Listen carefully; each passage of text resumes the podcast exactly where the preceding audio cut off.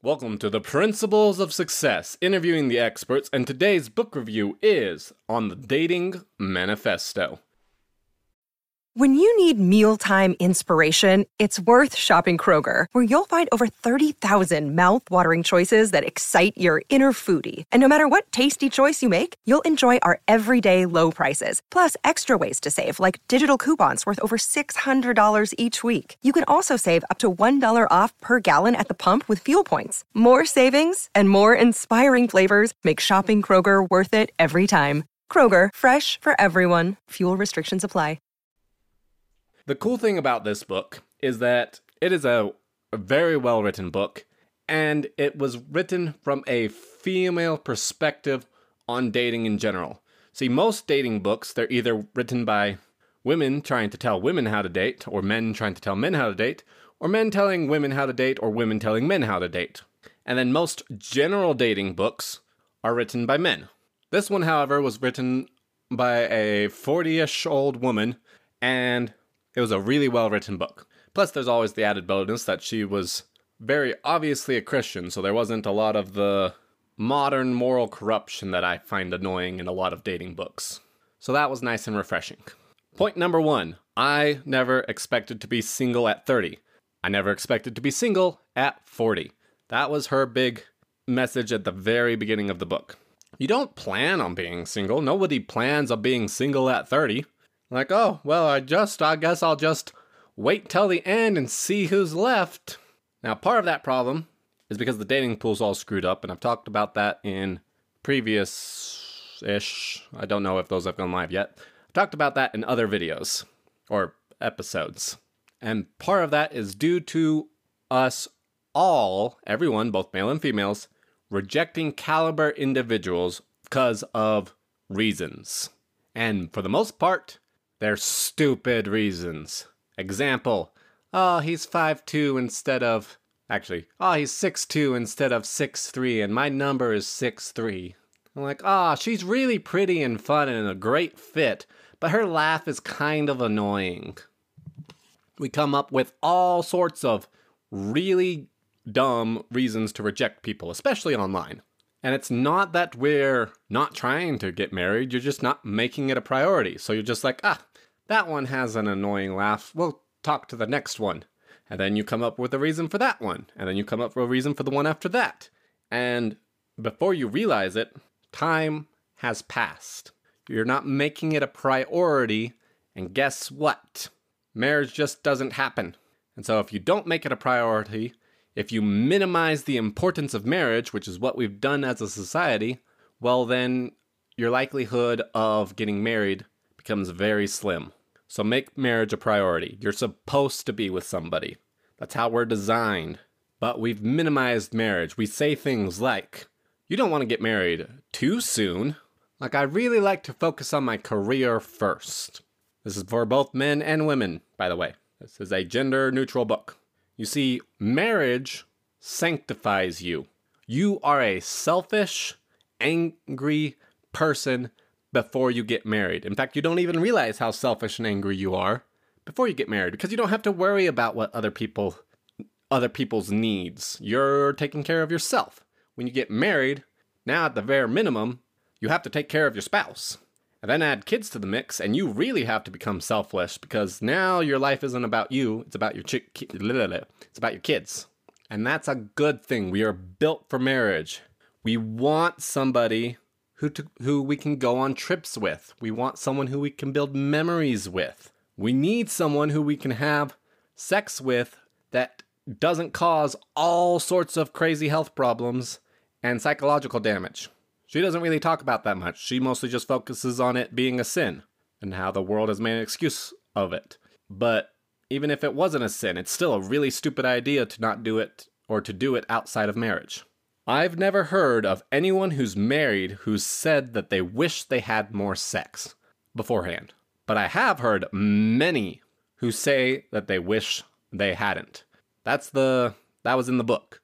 My personal experience, the exact same. I know plenty of people who regret having sex before they found their spouse. They regret giving that away to somebody else. Never heard of anybody being like, "Ah, oh, darn, I've kind of missed my shot on having sex with other people. Oh well. Next, many men dread marriage, especially in today's age, where there are so many reasons for men not to get married. But if you marry a good woman, they never regret it. We're supposed to be together. It makes us happy. There's this big lie that says you're supposed to be happy single. You're not. We're supposed to be together.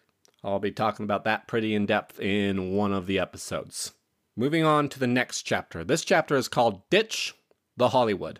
The Hollywood story is stupid, and you should not try and follow the Hollywood story when looking for a spouse. In the Hollywood story, there's several different types. If you wait long enough, he'll just fall in love with you.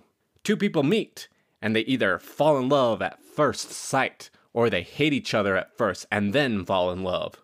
Or maybe they just make out, waiting for Prince Charming, who's handsome and good looking and successful and charismatic. And for some odd reason, he's still miraculously single because he's been saved for you. That's called a fairy tale. Doesn't exist.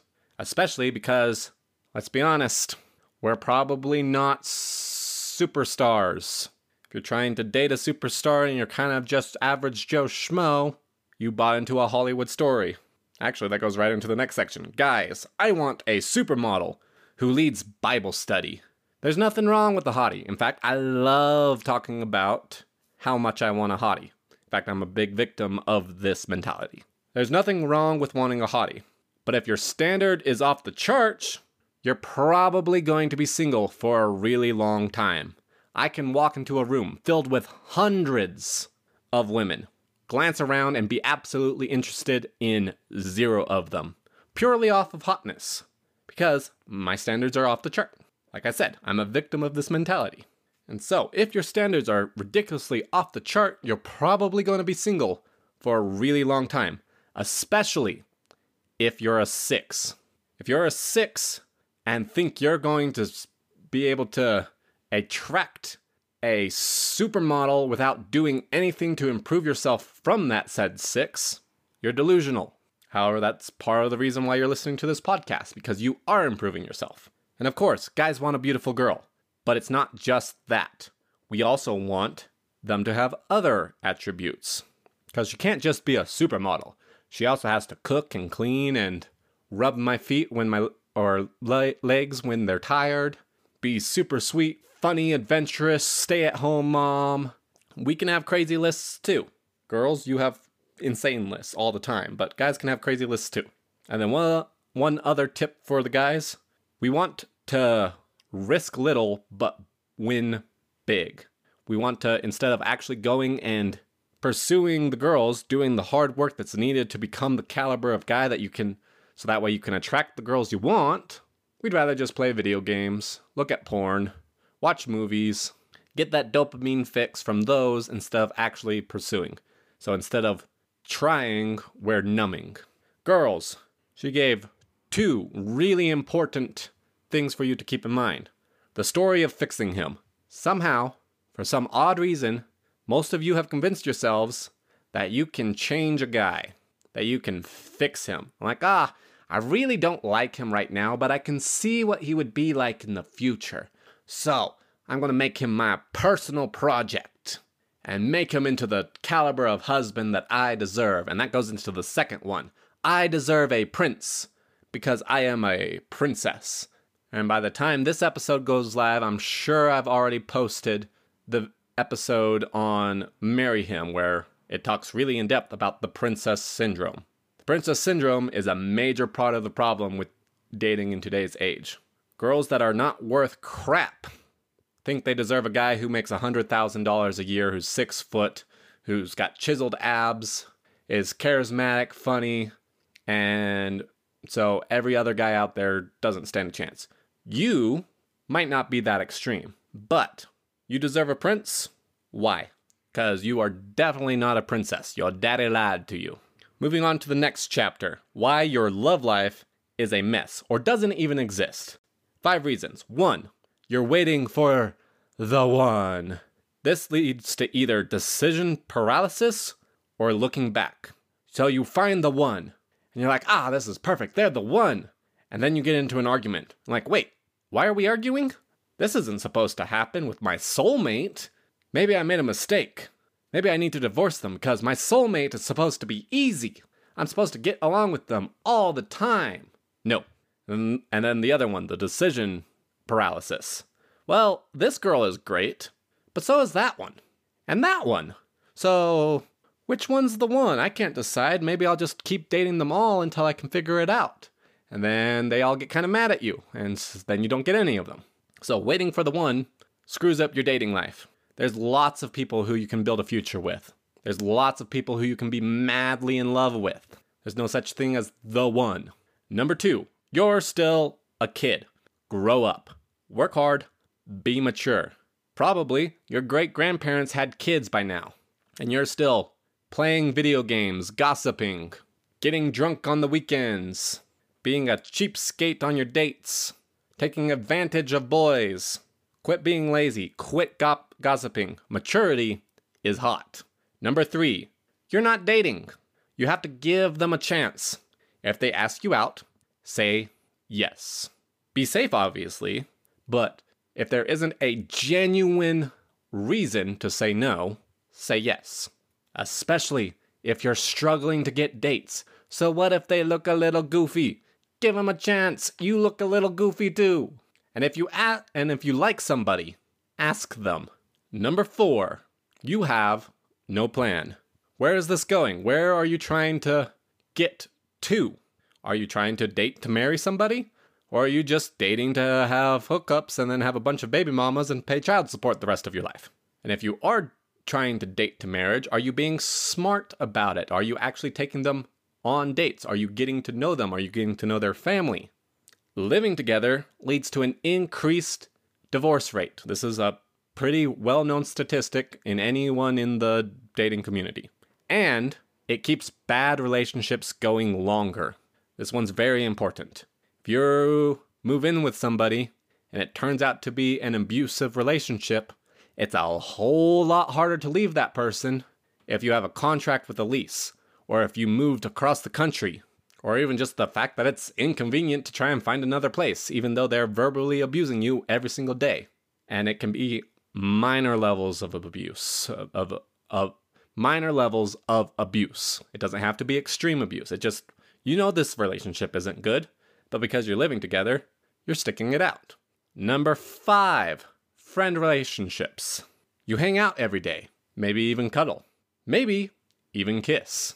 But you're just friends, you have no intention of marriage, and everything is fine until you find somebody who you're actually interested in. So she tells a story about this girl who hung out with this boy every single day. They even, just for fun, went and looked at engagement rings. They cuddled and spent all their time with each other. And then one day, the boy asks her, as his friend, what she thinks of this one girl that he's kind of interested into. Obviously, that was kind of a big blow for her. If you don't have a DTR, if you don't talk about the plan of what you are trying to accomplish with this relationship between the two of you, then you can get into those fuzzy gray zones and somebody gets hurt. Don't do that. Next chapter Are you even marriageable? I did a video or I did an episode about nobody's worth dating. Are you even marriageable? Maybe the fact that you can't find somebody who's willing to marry you is the fact that you are so screwed up and haven't done anything to fix it yet that you're not marriage material. Think of it as a think of it in the analogy of employment. Are you employable? Are do you have the qualifications needed for the job of marriage? Example, for boys, are you employable? Can you provide for your family? Can you get your house in order? This goes for both of genders. Can you even take care of yourself? Do you have terrible habits? Quit belittle- belittling your potential partners. Nobody wants to marry somebody who belittles them. This goes for both guys and girls. Quit talking down to people. Here are seven things to do to get your house in order. One, make sure Christ is the most important relationship. Relationships just don't function as well. Two, find a church, a local church. You're, you need to be integrated into part of the community. Three, take responsibility for yourself. Four, lead where you are. There are people around you right now who you are setting an example to. There's people that you don't even know yet who are watching you. Five, love the people you have. How are you supposed to love and cherish your spouse if you can't even love and cherish your annoying roommate or your mom? Six, actively pursue marriage. Marriage just doesn't happen, you have to pursue it. Seven, get control of your bad habits and especially your addictions. Quit watching porn, quit reading steamy books. It screws up your brain and you're not going to be marriage material. Women, do you want to be the boss? Do you always want to be the boss? Do you want to be responsible for decision making for your entire relationship? The answer is probably no. So don't try to be the boss when you're dating. Your habits continue over in marriage. Nothing really changes between a the habits you have when you're dating and when once you're married. Married. If you are bossy when you're dating, you're going to be bossy when you're married. And sure, you can probably find a guy who will put up with you bossing them around and you can bend their arm into marrying you, but they'll probably resent you for quite a while. And then you eventually will get t- sick and tired of having to boss them around because it's kind of annoying. And then you guys are both kind of screwed because you resent him because you have to boss him around, and he resents you because you're bossing him around. So, if you don't want to be the boss, don't be bossy. Don't belittle or criticize your partner when dating. Habits continue. You have to seek marriage, ask people out on dates, go places where you have a chance of meeting somebody. I go to swing dancing religiously every Tuesday to make sure that I'm somewhere where I can meet people. And then while you're still prepping for marriage, make your list. Shrink that list down to five. We all have our crazy lists. Shrink it down to five. Okay, moving on. Next chapter. So, how do I actually start dating? Gentlemen, actually ask her on a actual date. You're not hanging out. You are using the word date. You are making your intentions clear. Ladies, make it easy for a guy to ask. Be out in social settings. Go places where you can meet people. Be accessible. Don't always go with your, your, giant group of friends. Yes, I know it's you have a sense of security by going with your friends. I understand that. But if you're buried behind a wall of friends, how is the guy supposed to approach you and ask you to dance or talk or out on a date? Go with your friends. Step to the side. Have open body language. Smile. Make it easy for the guy to approach you. Because approaching strangers is scary. If your back is facing away from the crowd, he's not going to be able to approach you. So make it easy for him to approach. Gentlemen, go approach. Approach, approach, approach. And communication's important. Be clear. Be clear about your intentions. Be kind, especially when you're saying no, and be blunt. If you're not interested, tell them you're not interested. Don't tell them that. Don't give them your number. I've had so many women who have given me their number simply because they don't know how to say no. They're not at all interested in me, and they give me their number and then don't ever respond. It's freaking annoying. It's freaking aggravating, and it's depressing. It's mean, ladies. Gentlemen, if she says no, it means no. It's not a personal insult on your manhood. It's just that she's not interested in you for some reason. Next chapter getting your numbers up. Take advantage of college. Critical mass. Move somewhere where there's a lot of single people for you to meet. That's why, even though I am very much opposed to college, as my veteran listeners are aware, I live in a college town. I am here to meet college girls because there's a critical mass, so there's a lot of women for me to meet and possibly find someone who I will enjoy. Be willing to be set up. You're not doing so hot. Maybe let your friends have a crack at it. Find a church, part of the community. Volunteer for community things. Be social. Shake it up. So all these are going out to places where you can meet people. And then the last one, shake it up. You go to the same place over and over and over again. I've been going to swing dancing religiously over and over and over again. Sometimes go- you might need to go to a different town and go to social events there. Meet new friends, make new friend groups so that way you can be introduced to new people so that way you can shake it up and possibly find someone you're interested in. Next, she talks about online dating. And she says online dating is a tool, not a crutch. And her one big tip that I got from that one is only only match with people, only talk to people online who you have an actual chance of meeting them in person. Take your profile seriously. Communicate properly. What is your intentions? Be kind, use common sense. There's still people. Sure, you don't see their face at this exact moment. They're still people. You can still hurt them. And then bow out gracefully if you're not interested. Don't ghost them. Tell them you're not interested. And then always trust God.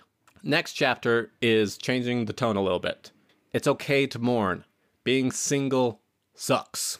It's okay to not feel good enough. You've been rejected a million times. Of course, you're not going to feel like you're good enough. And here's the thing even if you do everything, you're still not guaranteed to find marriage. There are still plenty of quality people who are single their entire lives. It's okay to grieve. It's okay to grieve over failed marriages. It's okay to grieve that you're still single. And then on the flip note, moving on to the next chapter. Since you're single, don't just put your paws on hold. The chapter's title is Live a Little. Do not wait to hang your pictures. She tells a story about a lady who moved into her apartment years ago and still hasn't hung her pictures on her wall because she's waiting, because she doesn't want to settle in, because she's waiting till she can get married and start her life with her husband. So don't just wait. Do stuff. Enjoy, try to enjoy life even though you're still miserably single. Now, here's some single awesomeness traits that you get solely because you're single. You own your time. You don't have to share it with somebody. You can do what you want. You can buy what you want. You have control of your money. You can go on a trip. You can go on a cruise anytime you gosh darn please. You can take a lazy day anytime you want.